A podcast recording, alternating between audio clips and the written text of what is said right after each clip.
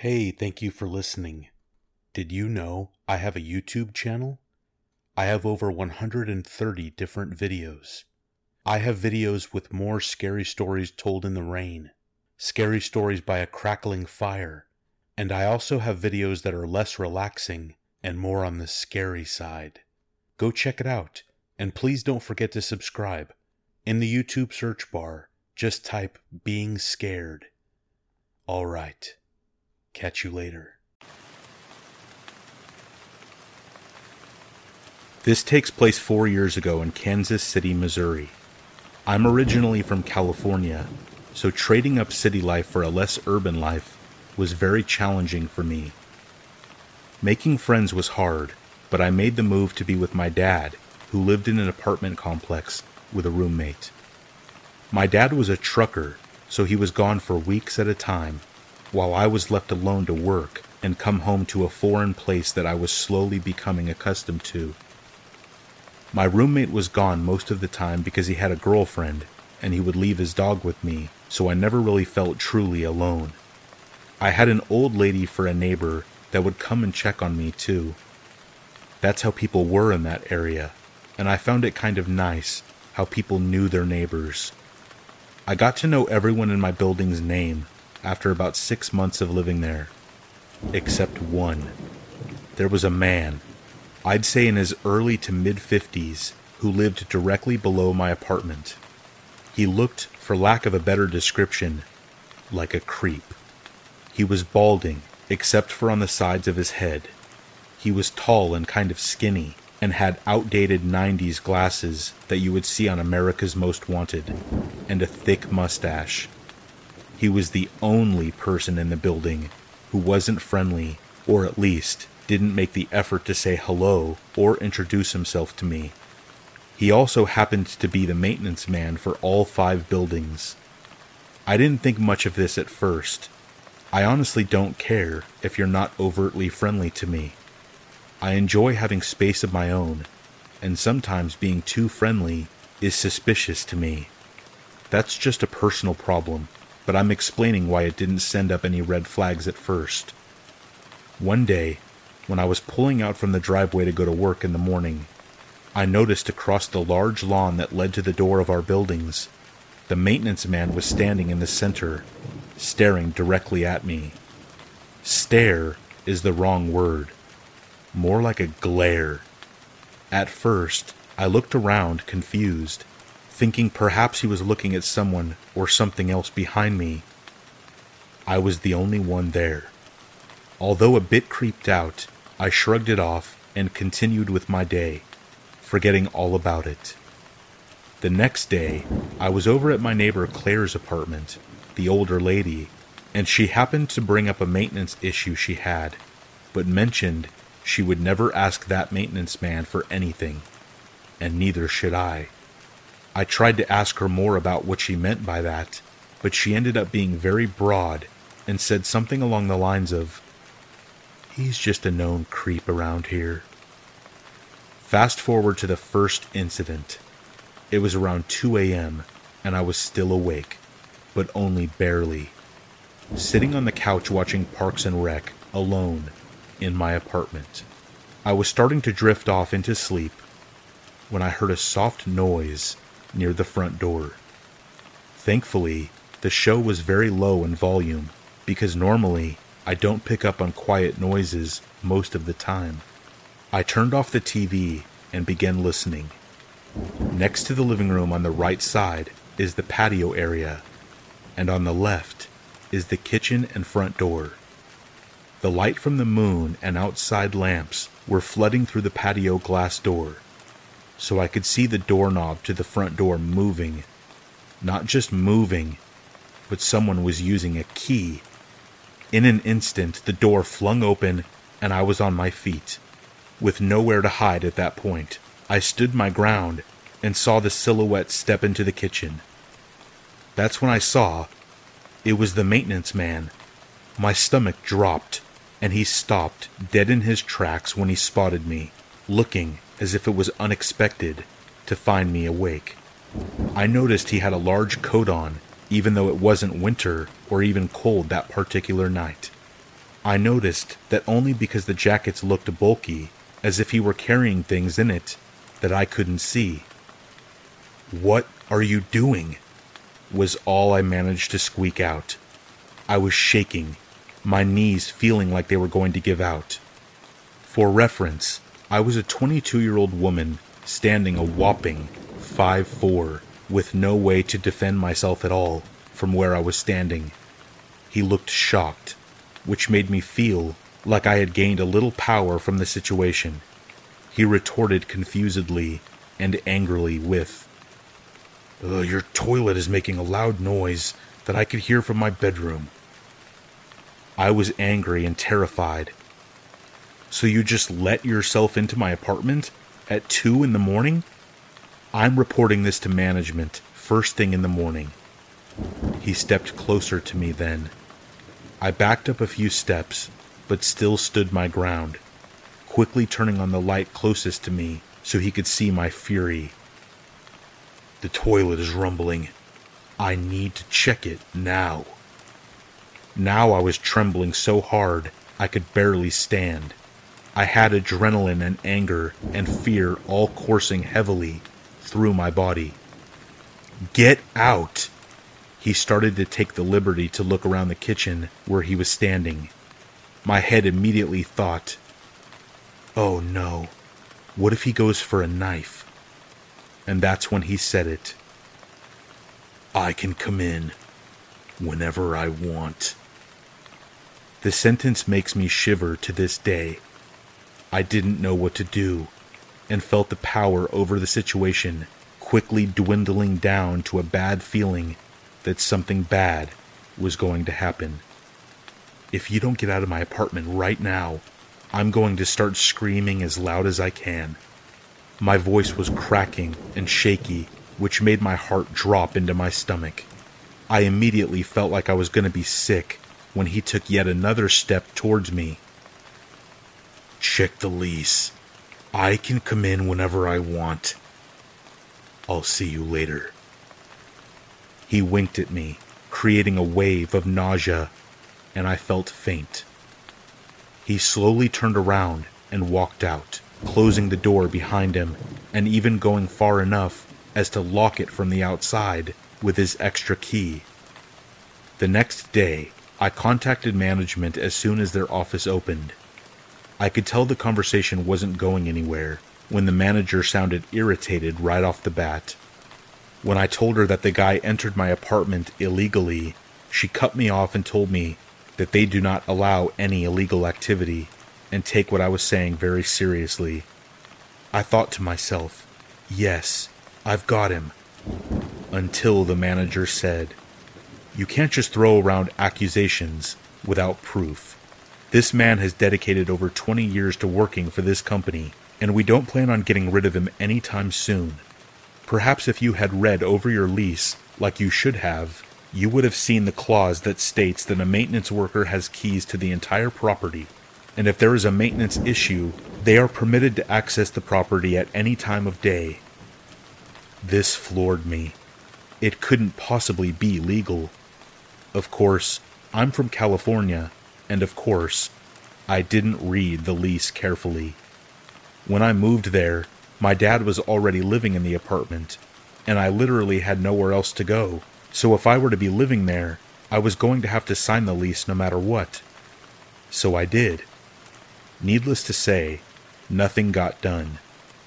Fast forward again. A few days go by, and I don't see Mr. Maintenance Freak. Until I do. This time, I'm pulling in after a long 10 hour shift at work. I haven't forgotten about this scary incident, but I had to put it in the back of my mind for the time being to concentrate on other things. Although I lost sleep over it. I park my car facing the large lawn area again and start using my phone for a few minutes. I'm peering down at my phone and glance up for a split second before I see him there he is standing across the lawn, staring angrily at me again. I mean, furious. I quickly look back down and pretend to not have seen him, getting that sinking feeling again. As a paranoid person, I put the key in the ignition just in case and pretended to keep scrolling on my phone while subtly locking my door. I glance up again, and this time, he is walking towards me very fast. I look in my rearview mirror, hoping to see someone else that he may be stomping angrily towards, and of course, no one is there. It's nearly dark now, but when he gets about 10 to 15 feet away, I can hear him shouting something, but I can't make out what he's saying. Now I put my phone down and I am watching him come right at me until he reaches my window and starts banging on it with all his might and slams his body into the door. He's also fidgeting angrily with the handle, even though the doors are locked. My car doesn't have automatic locks, so I'm praying that all of my doors are locked at this point. My hands are shaking so bad that I'm having trouble starting the car.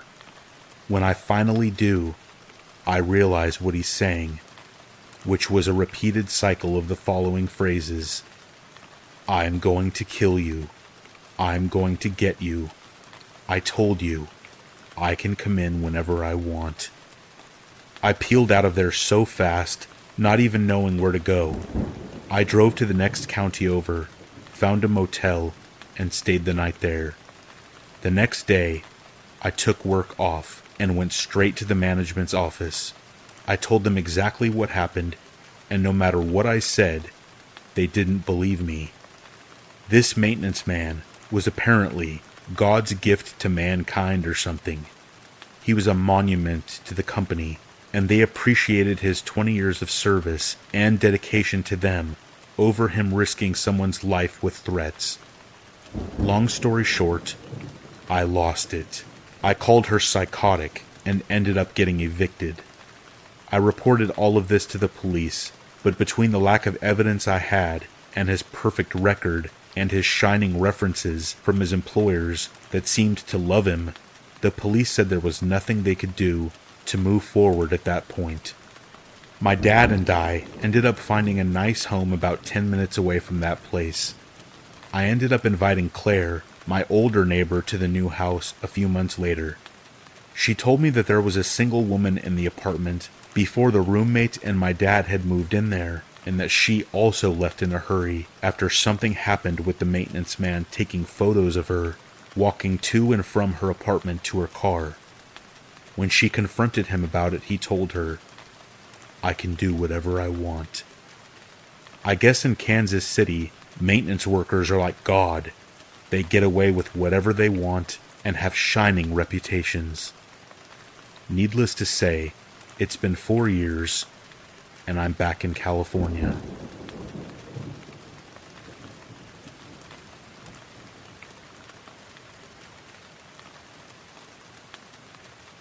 The creepiest thing that ever happened to me only lasted a few seconds. I was eight years old, and my brother was six. It was summer, and we were sitting alone in the back of my grandmother's car. This was because she had to quickly buy some eggs or something so she parked on the side of the road right in front of a small grocery store and left us inside the car.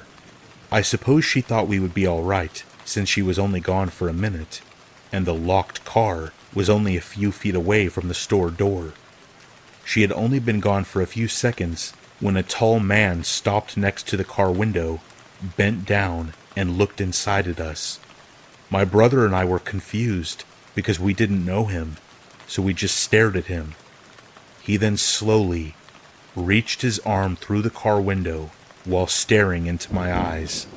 This confused me even more, and I remember thinking that maybe he was going to remove an insect or fix something inside the car, since what he was doing wasn't making any sense.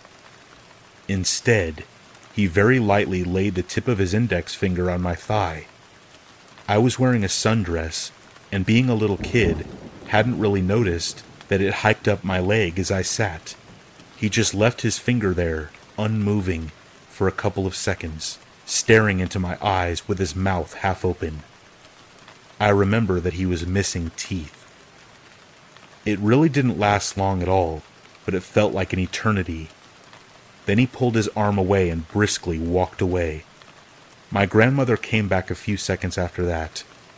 I wanted to pretend the whole incident had never happened and didn't want to mention it to her, but my brother told her. She asked us for a description, but all we could come up with was a tall man that was missing teeth. And unfortunately, there were way too many people in the neighborhood who fit that description. I felt a little nauseous for the rest of the day, and most of the next. The orange sundress I was wearing that day was my favorite, but I never wore it again, and when my mom asked me whether she could give it away, I was very quick to say, yes.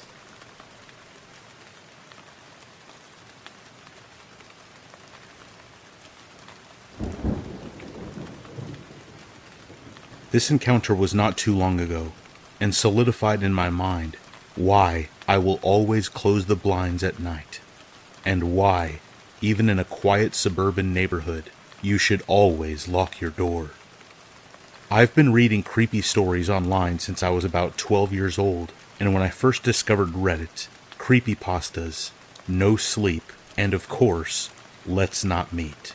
So, I have long since taken to checking all windows and locks before I go to bed, and closing blinds and curtains for fear I might look out to see some creep in a clown costume with a knife in my garden, or a child with their head at an unnatural angle. I always sort of wished I had a creepy encounter so I could write about it. But if I never have another experience like this for the rest of my life, it will be too soon. So, context this nice suburban neighborhood, as I say, is home of my parents. Little town in Cheshire, England. Quiet street where we all know each other. Low crime rate, except one house which has been heavily burglared twice in about 10 years. Both opportunistic. Once because the keys were near the door, and the invaders smashed a small pane to reach them and let themselves in. The other time, they had left their blinds open overnight, leaving their laptops, wallets, and both car keys on full display. I don't live with my parents anymore, but I was back in town and staying with them for a few days over summer. I was sitting in the kitchen, which faces onto the street, and working on my laptop, just glancing up occasionally to watch people pass by walking dogs or strolling with a pram.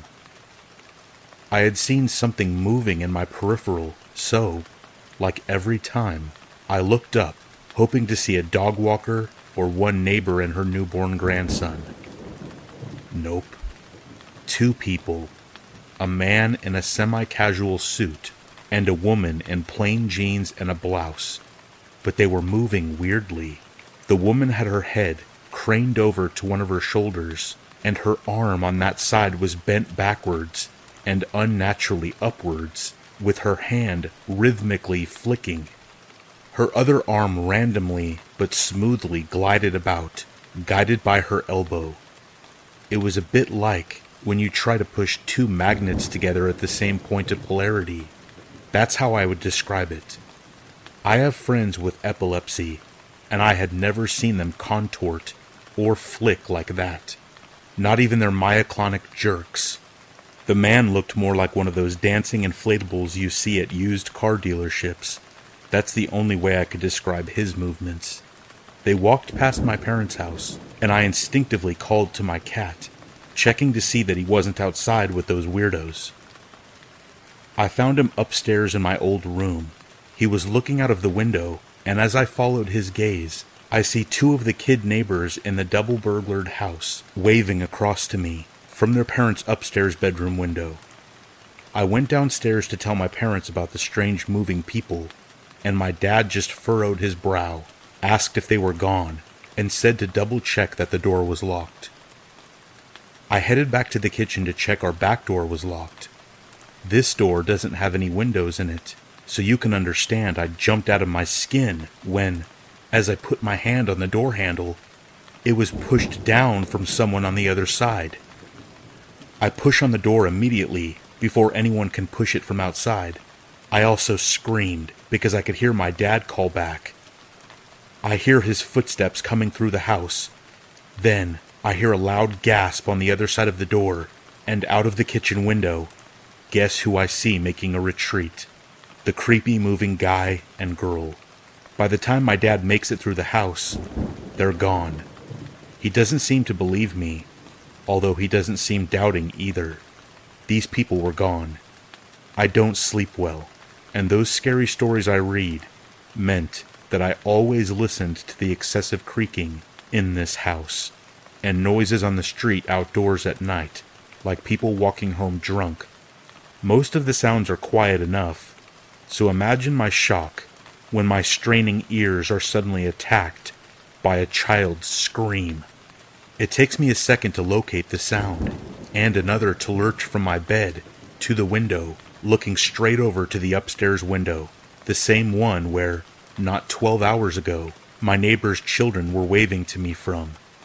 I scanned down the house and saw their front door wide open.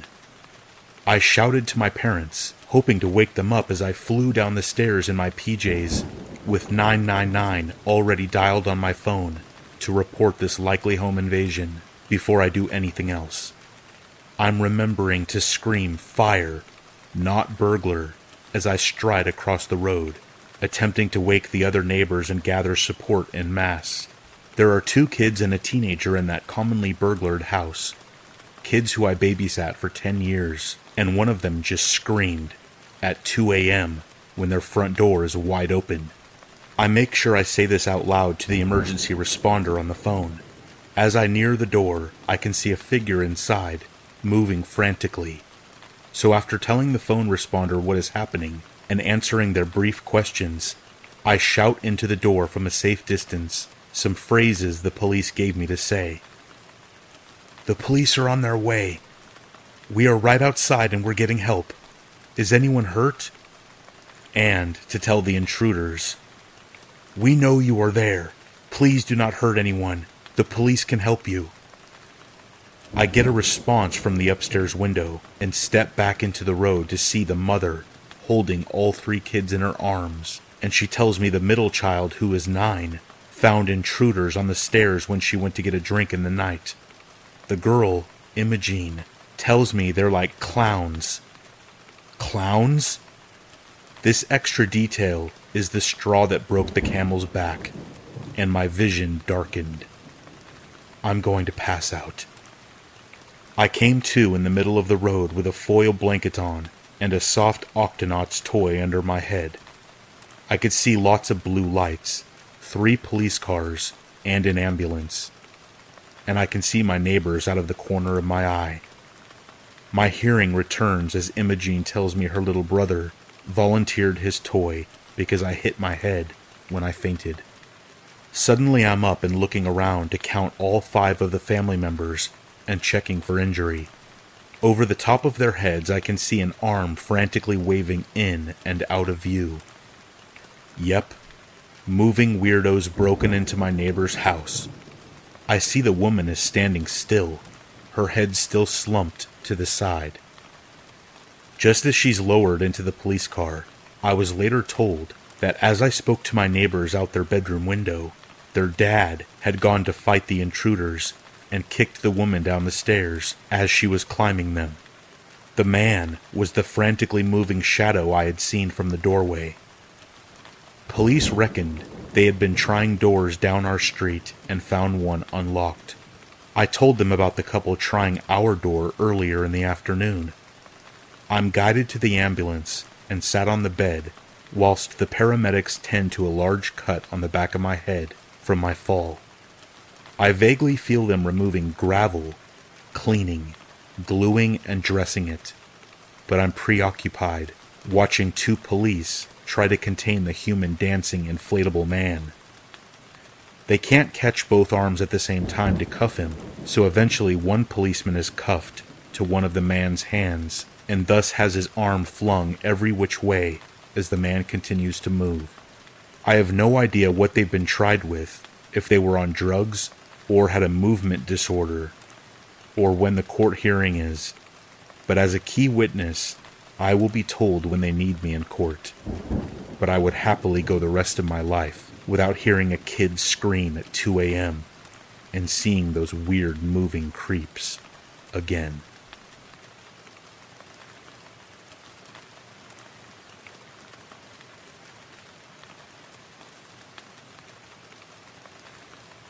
I was a new manager of a very old building. I came from social work and was hired to manage a building that was about to celebrate its 100th anniversary. My office was in the basement, along with several below ground apartments. Of these apartments was an elderly fellow. He would get medication and food delivered every other week, so when it wasn't brought in, I rang him, and when I got no answer, I asked the police for a welfare check. This was a very warm June, and the way the building was constructed, you couldn't smell something wafting out of an apartment unless the door was opened and allowed the smell out. Once the police opened the door, everyone knew that he had been dead for a while. The smell permeated everything. The smell of rotten human got into the air ducts, and it's not something you forget. Fast forward one month to July, there are 105 tenants in this four story building, and I get a call from one tenant's niece that she hadn't heard from her uncle in a while, and could we please go check on him? Of course, I knew this guy. I'll just pop up and make sure he's okay, and we'll have a laugh. No answer. I call the police for a welfare check. It's been a regular 85 degrees outside for a few weeks, and yes, he's passed away. The smell. The smell of a dead human is so much different than the smell of a dead animal.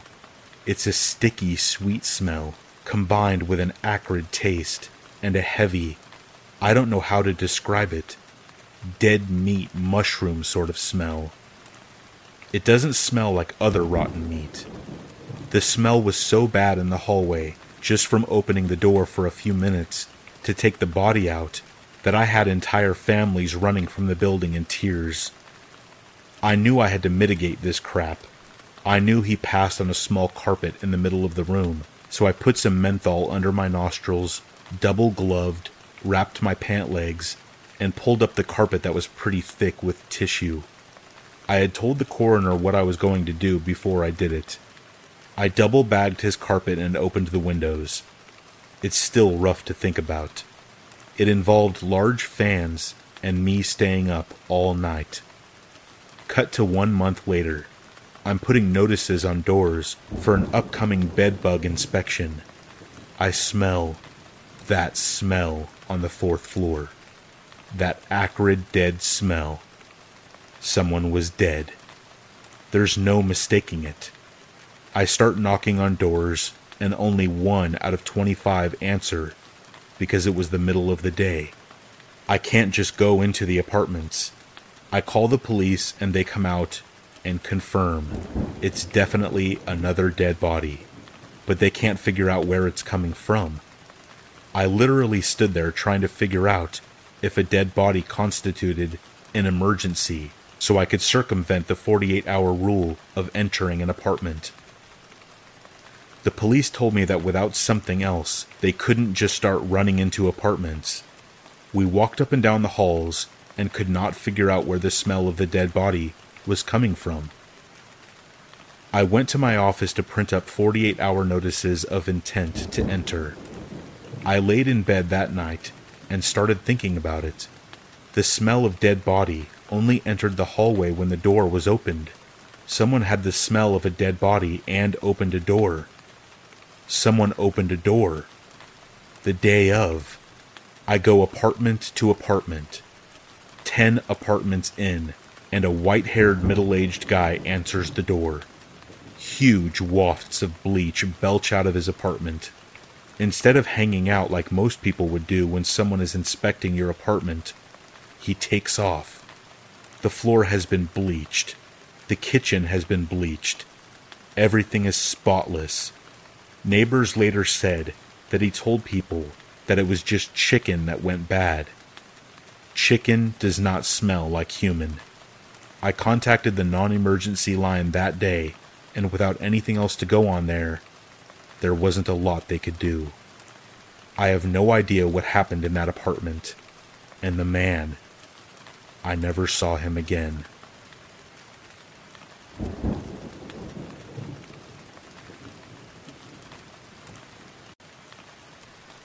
Just to be clear, this story happened in the 1980s to my aunt, and I am telling the story for her, writing it as she speaks about it. This happened to me a long time ago when I was just a young girl. It was around Halloween, and so around the time of the year, my parents usually threw parties and such in the basement of our house. It was a good time for my family to catch up on each other's lives and to have fun and relax. I enjoyed these parties a lot because I got to hang out with my cousins since I didn't have siblings, and so this was the only time I got to hang out with kids my age, excluding when I was at school. So I looked forward to these parties that my parents had. One night, during around the time of Halloween, my family had a party in the house. The house had two floors first floor kitchen, living room, bathroom, etc. Second floor, all of the bedrooms. Then there was a large basement where the party was. I guess the basement made the party spookier, it being Halloween and all, and the basement being dark and kinda grungy. My parents would usually make me and my cousins stay in the room while the elders partied in the basement. They checked up on us around every hour to make sure we were all right. I know this is kinda irresponsible of them, but luckily, we were always okay. Now, my mother made me in charge of my cousins since I was the eldest of about five or six of us.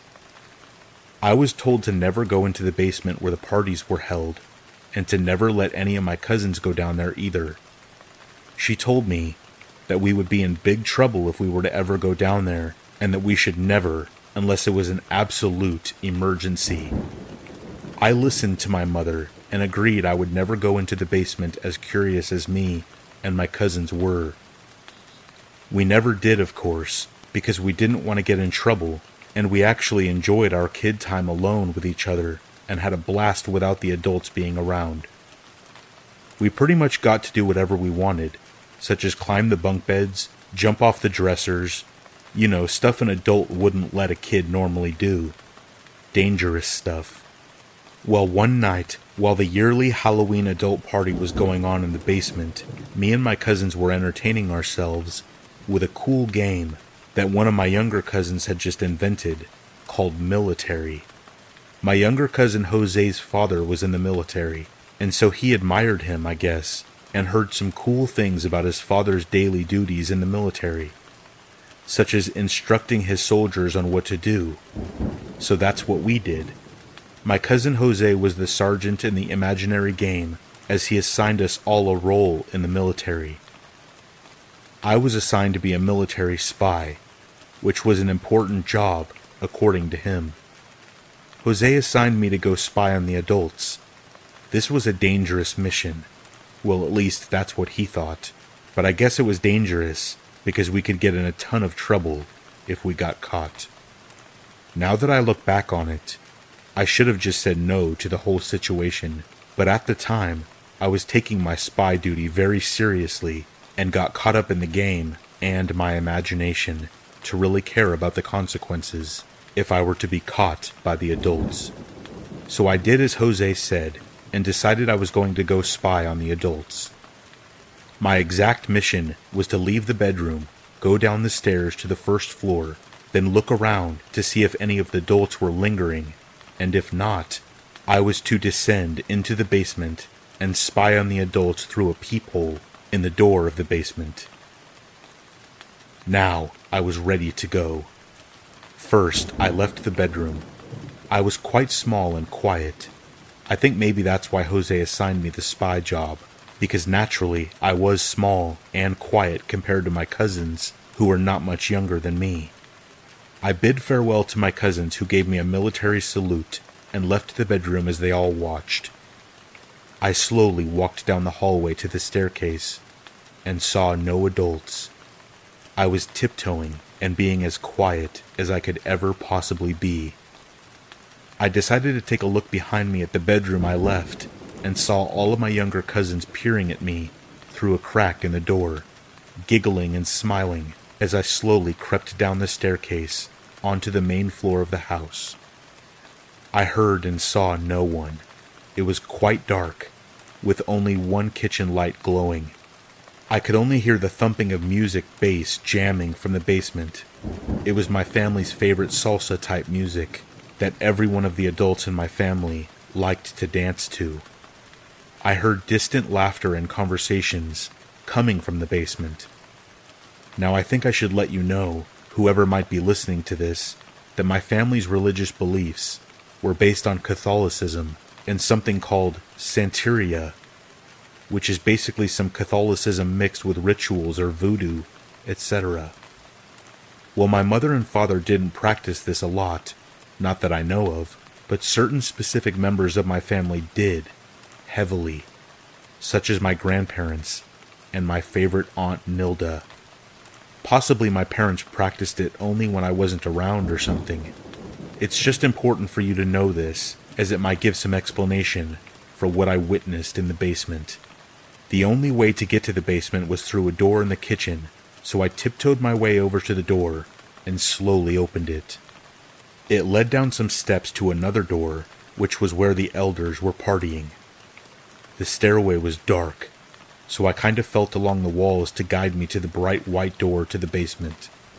I was having second thoughts at this point because I felt like one of the elders might come out at any moment to check on us or maybe use the bathroom or something.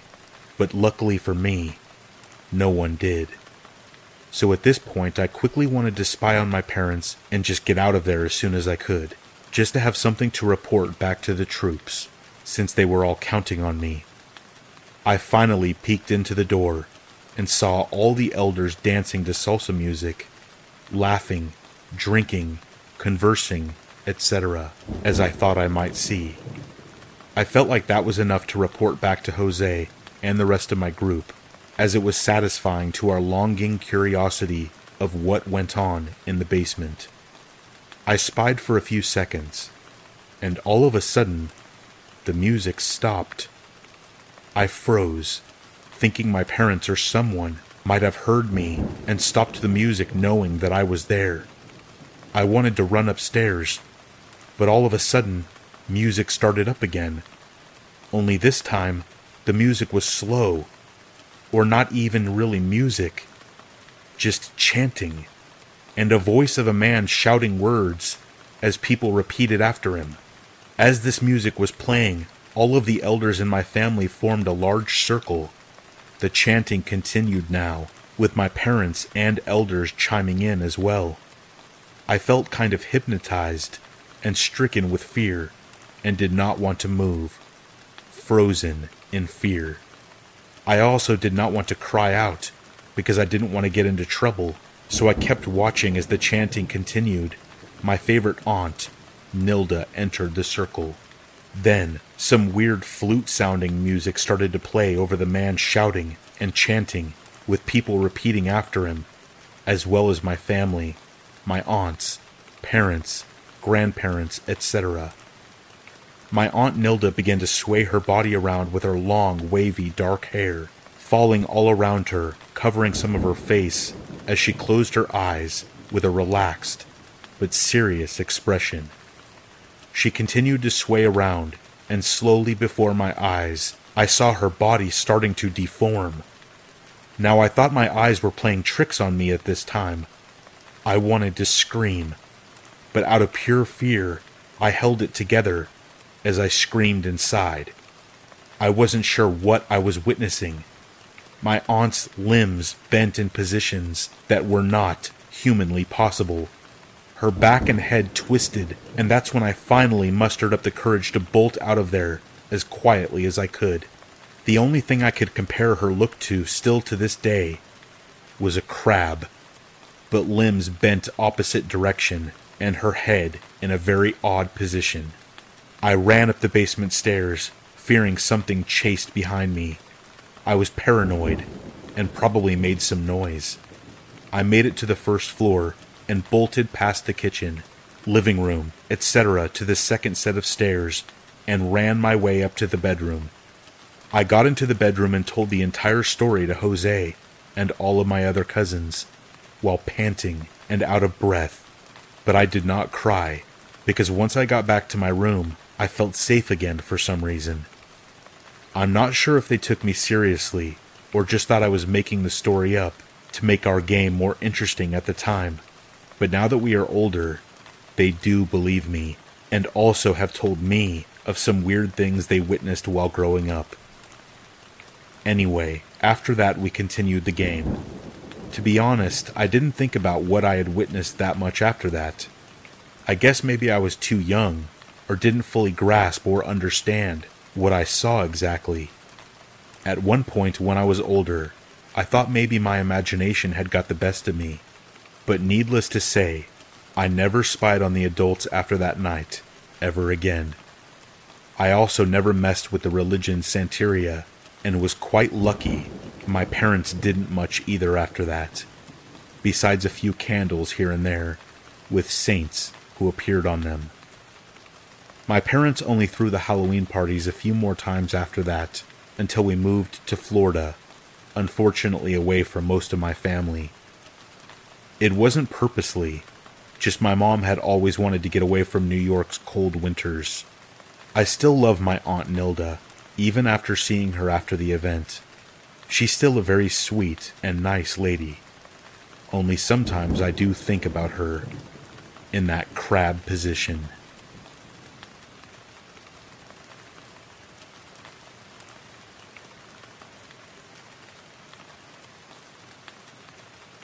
I have always wanted to share this, but could never find the right place. For reference, at the time this all began, I was 14 and a freshman in high school. Back in 2008 2009, so not recent. It all began during the first couple of weeks of school. I went to this school district all my life and never had any real issues, since I had no enemies and only friends. It all began one Friday afternoon after school. I was hanging out with friends outside of the school until my mom came to pick me up, when I decided to go upstairs to my locker and put a textbook away that I was originally going to bring home for the weekend. When I got up to my locker, there was a note taped onto it. My name was written on it with a heart around it, and it read, Your secret admirer. Thinking it was a friend playing a prank, I laughed it off and tossed it in the trash. When I confronted them downstairs, they denied that they put the note on my locker and insisted that it was probably from a boy. I didn't know what to think, but I did think of a few cute guys I went to school with and hoped it was one of them. But I sighed and thought that it could have been anyone, and most likely not one of the boys I hoped it was. Two months go by. During this time, we had school picture day, and my mom had ordered some, which were eventually given to us during one of our classes. I kept them in my locker so I wouldn't lose them. It was a Friday, and I was going to stay after school with friends again and hang around until the high school football game was over later in the evening. I waited until about two hours after school ended or so to grab my belongings out of my locker including the photos. I put them in my backpack and headed on outside and hung out around the football field with my friends until people started showing up for the game, to which we walked around or sat in the grass and talked the rest of the evening. When I got home that night, I gave my mom the photos, and she noticed that one of the wallet sized photos had been cut off from the rest. I never bothered to look at all of them so I wasn't aware of this. I told her I didn't cut one off, but she didn't believe me. I didn't know what to think of it. A few weeks go by, and I all but forgot about this missing photo. I found another note taped to my locker, and this time, one of my school photos was in it with a heart drawn around my head. A wallet sized photo. The note made mention of how beautiful I looked during the game, sitting with my friends in the grass, talking and laughing. This made me uncomfortable. Whoever's doing this had stolen one of my photos either out of my locker during school, which means they would have my lock combination on that Friday, or while I left my backpack unattended during the football game. Once again, it was probably one of my friends playing a prank on me, and I didn't say anything about it. It had been several months since the last note. Things took a rather stressful turn the following week. I was at home after school one day alone, while my mom was working a double shift, when someone came knocking on my front door. Thinking it was a pesky neighbor, I took my sweet time to answer it and opened the door to find nobody there. I looked around and saw nothing but other mobile homes and neighbors' cars. I shut the door and resumed what I was doing. I heard the knocking again about ten minutes later. I took my time again to answer it and found Mike, one of our only friendly male neighbors, there with his Boston Terrier on a leash. He asked me if I had somebody over, which I didn't. He then told me that he saw somebody snooping around my house a few minutes ago. I felt very uncomfortable and said that I didn't have anyone over and asked who it was, and he said that he didn't recognize him. I thanked him and locked all my doors and windows after he left. The next month was full of incidents where our motion sensor backlight would come on in the evening. At the time, I never would have imagined that the notes the snooping around was the work of someone who had actually been stalking me in the shadows for the last several months. But it all came into fruition the following day at school. I found the final note taped to my locker, and when I took it apart, I saw there was blood on it. I shrieked in terror as a teacher came running up to me to help. I showed him the note, and we immediately went to the office and showed the vice principal what we found. Later in the day, I was called into the office and found my mom there with the principal and vice principal. It was there that I had to recount the events over the last couple of months for the first time to anyone and give the names of students that I think might have been responsible based on any suspicious interactions I had through social media or in school but I never had anyone that seemed off to me. They told me that if anything were to happen again, to let them know, and they'll get the police involved if my life appears to be in danger. My mom had already contacted the state trooper who visited our home the previous night. From that day onward, nothing else major happened. However, about halfway through my junior year, I got another love letter.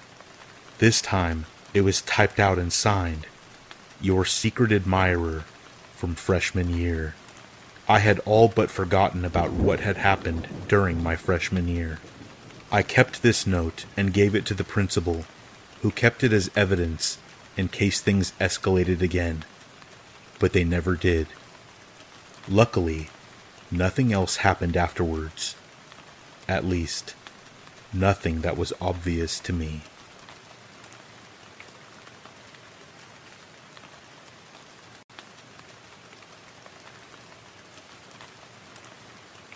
We were both 16 and 13, respectively.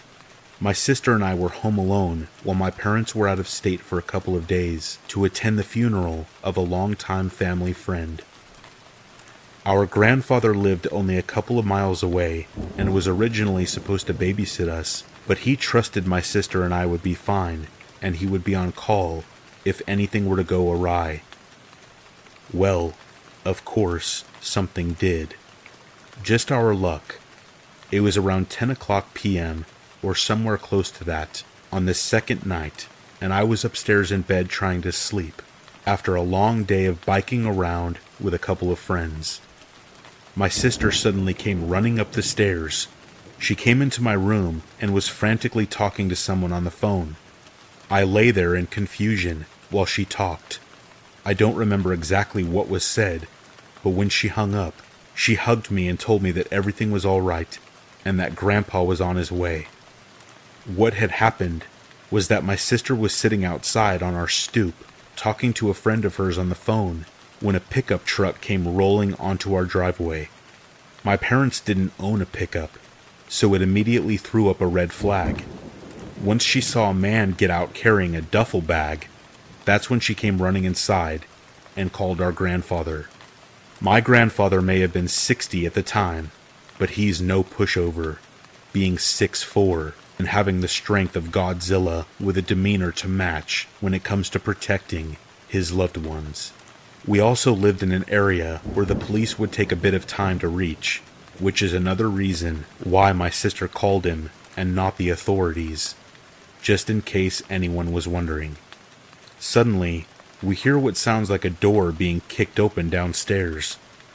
Almost immediately afterwards, we began barricading my bedroom door, since none of the bedroom doors had locks on them at the time. Once we're done, she looks out the window while I sit there covering myself with my blanket. All the while, we hear footsteps downstairs on our hardwood kitchen floor. My sister then looked around the room and asked if I had a bat or something, which I did, in my closet. I also had a hockey stick, but who would use that as a weapon unless a very circumstantial situation? She rummaged through the closet and found it, and then stood next to the door while I ducked down beside her, thinking maybe I should grab the hockey stick, but it's much less intimidating than a bat. Unless this burglar has some sort of PTSD associated with hockey, then it would be the ultimate weapon. We then hear the sound of a man yelling out in pain. My sister and I are standing by the door, almost sobbing, when about a minute later, we then hear my grandfather yell out our names, asking if we were all right, to which we both yelled out simultaneously that we were.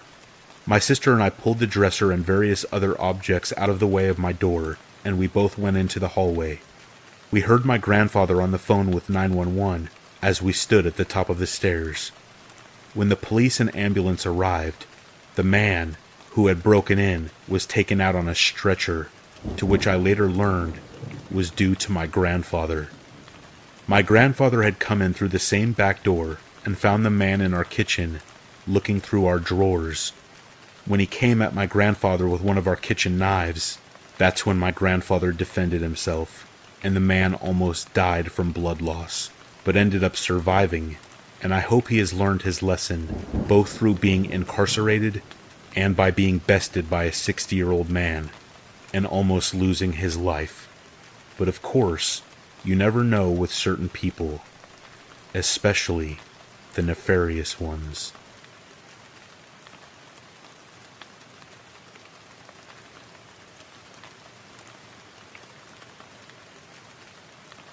Last summer, my boyfriend and I went camping in some nature preserve in Pennsylvania. I can't remember the name.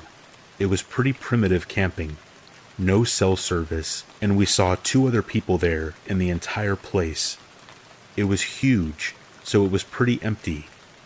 My boyfriend pretty much immediately said that these two people seemed off to him right away. I don't know if they had anything to do with what happened that night, but I'll describe them the first person was a woman who had her truck parked off the trail and the hood open. I don't really notice these types of things, but my boyfriend said it looked to him like she was waiting for someone to pull off beside her and offer to help with her truck. Normally, my boyfriend is the type to at least offer to call someone, but he said she skeeved him out enough he didn't even want to draw her attention more than what was necessary. The next person we saw drove by several times while we were setting up. He just kept driving by slowly and looking at us. I didn't even notice, though, until my boyfriend pointed out that he had already done that twice. Whether these two people had anything sinister going on or not, the real story has to do with what woke us up at around 3 o'clock in the morning.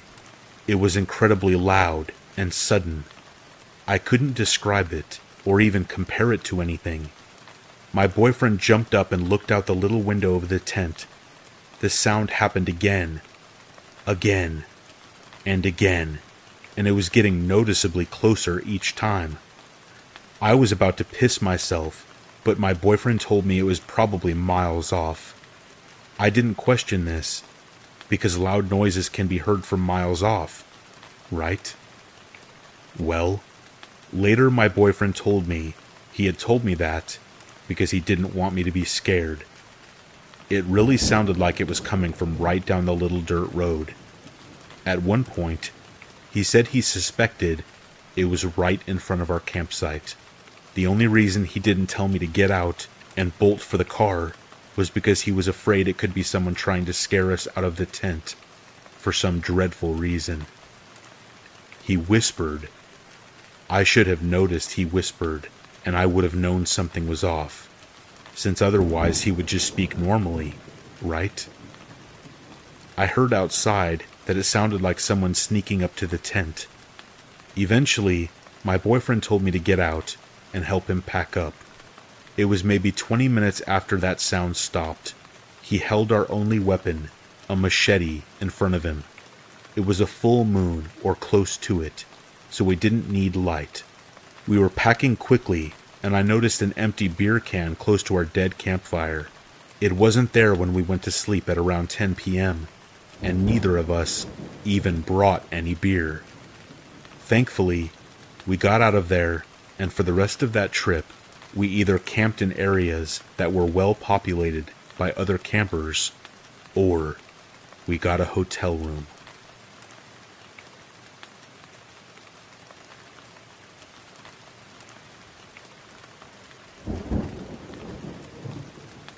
This happened when I was four years old.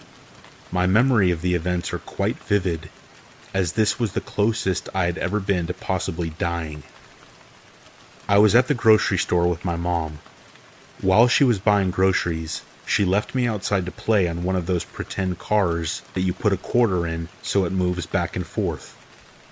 We lived in a small town, so there was a feeling of trust in the community, and my mom felt safe leaving me out there by myself. Four year old me was having the time of her life on that car. I didn't even take notice of the man standing nearby. A very skinny, rather short man. He was sporting a trench coat that nearly touched his feet. He looked like he was in his mid 30s and was already starting to bald. Once the car ride stopped, the man walked up to me.